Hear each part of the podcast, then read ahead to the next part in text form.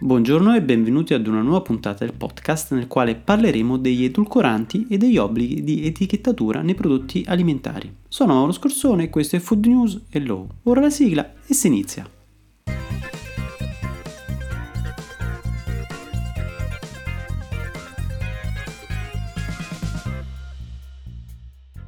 In questi giorni di festa ho ceduto con i dolci, ma chi non l'ha fatto? Però il punto non è disquisire sulla mia golosità, quanto invece parlare degli edulcoranti. Questo in quanto ritengo che seguendo la strada del Nutri-Score alla francese o il semaforo inglese, sempre più le aziende si orienteranno nel sostituire il classico zucchero con gli additivi dolcificanti. In termini di gusto magari non noteremo molto la modifica, ma invece sia la composizione che l'etichettatura stessa comporterà una sostanziale rivisitazione. L'idea di trattare di tale argomento nasce proprio dall'esperienza diretta. Dopo il pranzo di Natale, come prassi, sono arrivati i dolci e ad un certo punto mi sono ritrovato davanti un tipico dolce piemontese, i cunesi, senza zuccheri aggiunti con tutte le calorie ingerite in questi giorni non è che proprio aspirassi a limitarmi proprio sui dolci, ma insieme al panettone cereali e cioccolato con semi di chia, lino e girasole, acquistato per pura curiosità, mi sono concesso anche i cunesi senza zucchero aggiunto.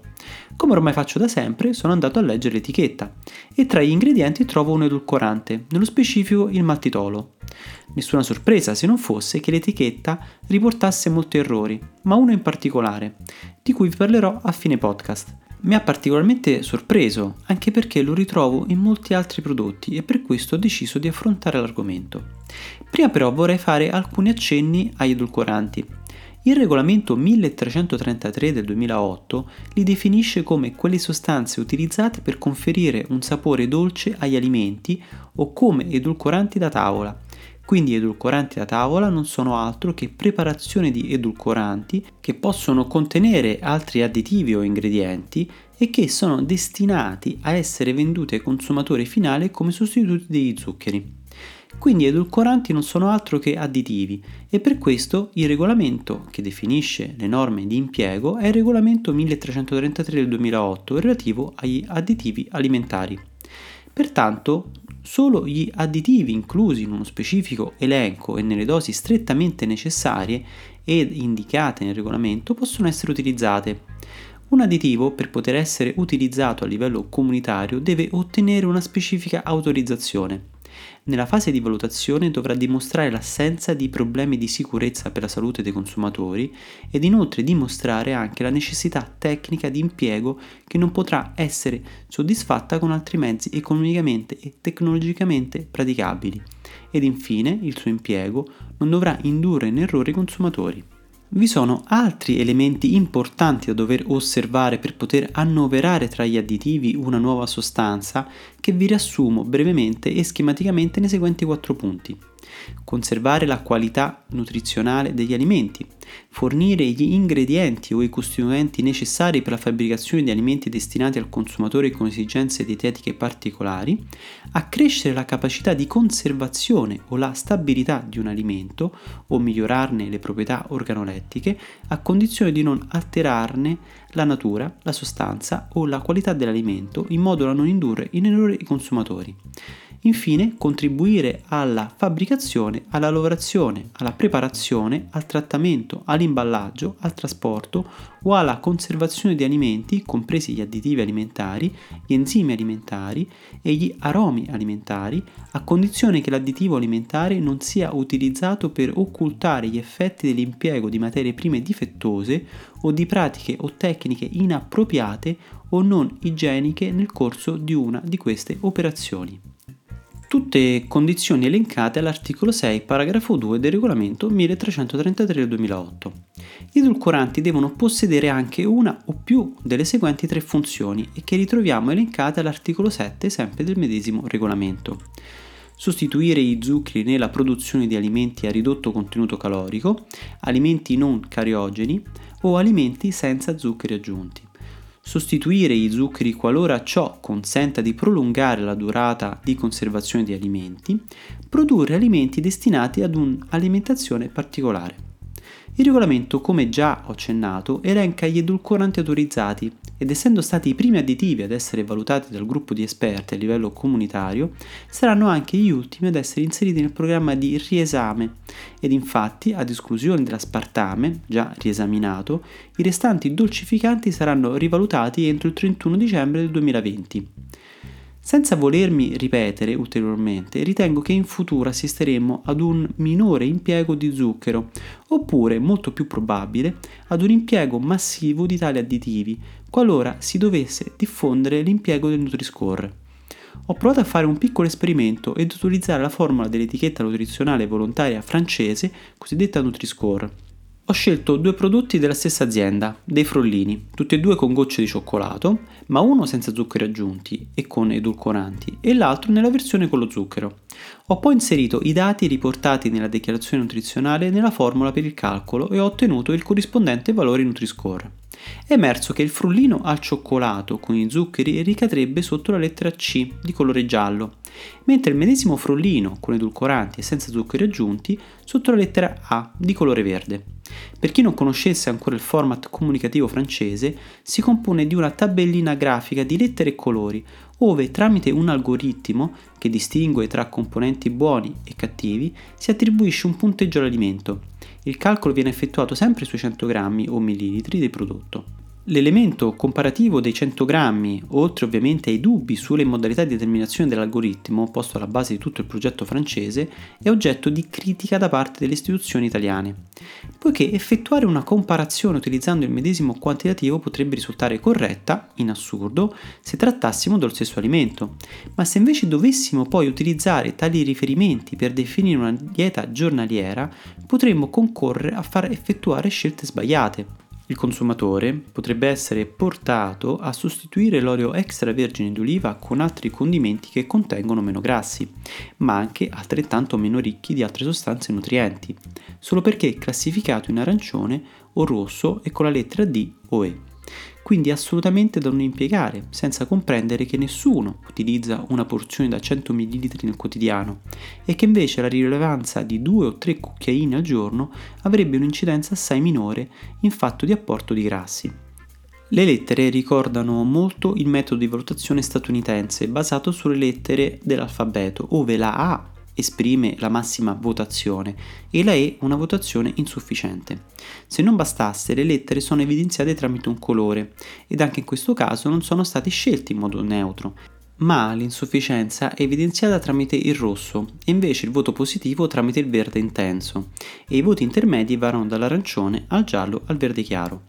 Semplice impostazione che ricorda molto l'etichetta a semaforo inglese, che nella sua semplicità utilizza solo tre colori universalmente riconosciuti, il verde che comunica il via libera, il giallo un messaggio di prestare attenzione ed il rosso un colore inequivoco che significa fermati, stop o più semplicemente non acquistarlo. Non entro nel merito della questione, perché dovrei dedicarvi uno specifico podcast, ma sicuramente a livello comunicativo è molto efficace, ma che lo sia altrettanto anche a livello di educazione alimentare nutro forti dubbi. Però alla fine il mio piccolo esperimento ha portato ad una conclusione. Il frollino al cioccolato contenente lo zucchero ha ottenuto un voto non sufficiente e quindi potrei essere portato a non acquistarlo o a consumarlo con parsimonia lo stesso frollino con edulcoranti una sufficienza piena, secondo il metodo francese. E allora nessuno mi fermi, perché i massimi esperti francesi mi stanno dicendo acquistalo perché puoi tranquillamente mangiarlo, magari anche oltre 100 grammi, o perché no, anche qualcuno in più, tanto è salutare. Scusate questa digressione un pochino polemica, ma la troppa semplicità a volte non è un vantaggio per il consumatore, in special modo nei confronti di un acquirente particolarmente sensibile a tale argomento e che potrebbe equivocare quanto comunicato. Ma torniamo ai nostri edulcoranti ed alla predisposizione dell'uomo nel ricercare cibi dolci. Tali additivi potrebbero essere la soluzione ad evitare l'assunzione eccessiva di calorie, gratificando al contempo il palato dei consumatori.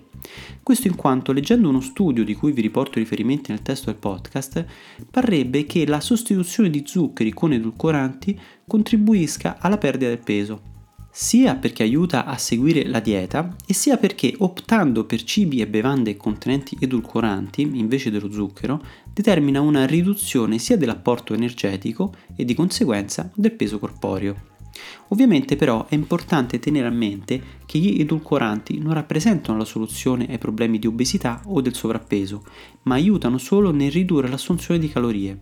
Poi lo stile di vita equilibrato ed il regolare esercizio fisico aiuteranno alla perdita del peso. La risposta del nostro organismo agli edulcoranti può variare in funzione del dolcificante stesso. Ad esempio, una miscela di aspartame e acesulfame K è risultata essere meno efficiente della stevia, che invece è risultata assimilata in modo molto simile nel test. Vorrei inoltre verificare se ad oggi esistono dei climb ritenuti idonei e validati a livello comunitario in relazione agli edulcoranti. Effettivamente sono stati autorizzati due diversi climb. Tutti e due possono essere impiegati in presenza dei seguenti sostituti dello zucchero, xilitolo, sorbitolo, mannitolo, maltitolo, lactitolo, isomaltolo, eritritolo, suclasolosio e polidestrosio, di tagatosio e isomaltulosio. I climb afferiscono a due diversi effetti e pertanto le condizioni d'uso variano di conseguenza. Il primo recita che la sostituzione dello zucchero con edulcoranti contribuisce al mantenimento della mineralizzazione dei denti. Il secondo invece afferisce alla risposta glicemica ed infatti l'assunzione di alimenti o bevande contenenti uno degli edulcoranti elencati anziché zucchero induce un minore aumento del glucosio ematico dopo la loro assunzione rispetto agli alimenti o bevande contenenti zucchero.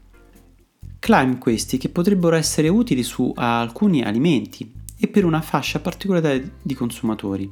Da quanto emerso, gli edulcoranti sono sostanze che di per sé potrebbero, se assunte con coscienza, anche apportare effetti benefici, senza essere la soluzione ai problemi di obesità o del sovrappeso. Vi sono anche notizie su alcuni presunti effetti cancerogeni, ma se così fosse non potrebbe essere autorizzata la vendita o l'utilizzo, ed in tal caso ne torneremo a parlare nel corso di questo 2020, quando il gruppo di esperti concluderà il loro esame. Ma ora passiamo all'approfondimento legislativo.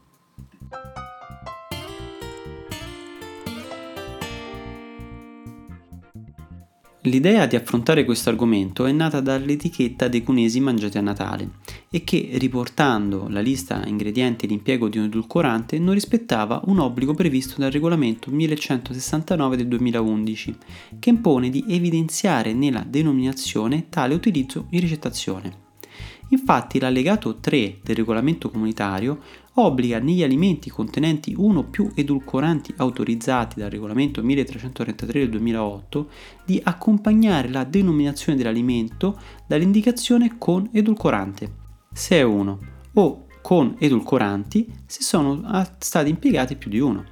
Ed ancora, sempre il regolamento comunitario obbliga, in caso di impiego oltre il 10% nell'alimento di polioli, di riportare in etichetta l'ulteriore avvertenza sui possibili effetti lassativi in caso di consumo eccessivo dell'alimento.